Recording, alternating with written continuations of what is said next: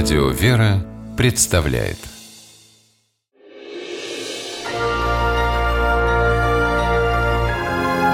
Герои моего времени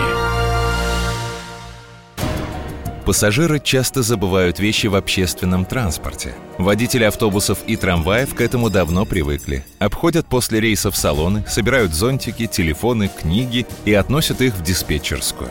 Но то, что обнаружил в своем автобусе Виталий Креденцер, водитель из белорусского Светлогорска, повергло его в настоящий шок.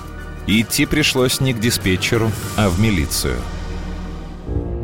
В сумке, которую на сиденье забыл кто-то из пассажиров пригородного рейса, Виталий нашел целое состояние. Кроме денег, а их водитель насчитал почти 5000 долларов, в сумке оказался слиток золота. Виталий даже не сразу понял, в чем дело – Подумал вообще или розыгрыш, или фантики, такое что-то. А потом это доля секунды, и я понял, что это деньги. И сразу даже, можно сказать, испугался, потому что это не мое, и это надо вернуть. Вернуть деньги советовала и жена Виталия. Честный парень не скрывает. Мелькнула шальная мысль о том, что можно было бы купить на эти деньги. Нужна квартира, в семье двое маленьких детей. Но именно для того, чтобы сыновья гордились отцом – Приобретать жилье нужно на свои, заработанные. К тому же молодой человек понимал, такая пропажа может стать для ее владельца непоправимой трагедией. Придя в милицию, Виталий узнал, что хозяйка сумки уже подала заявление. Игорю Камейко, который занимался этим делом, оставалось только пожать герою руку. В основном обращаются люди, которые находят э, мобильные телефоны. А вот чтобы деньги и золото. У меня, по крайней мере, это, это первый случай.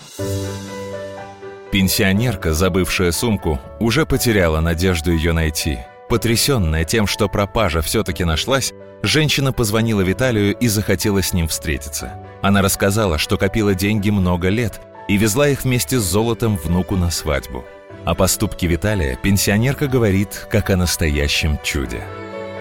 Мы очень были рады и очень удивлены, кстати. Я почему особо не рассчитывала. Очень редко бы кто бы так откликнулся и отдал.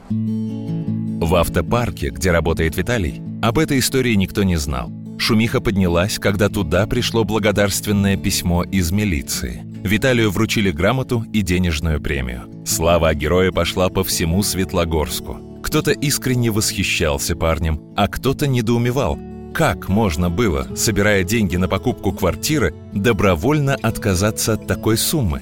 Можно, уверен Виталий. Для него, человека верующего, присваивать себе чужое неприемлемо. Поэтому он ни минуты не сомневался в том, что поступил правильно. А чтобы впредь избежать подобных историй, Виталий по громкой связи призывает пассажиров следить за своим багажом.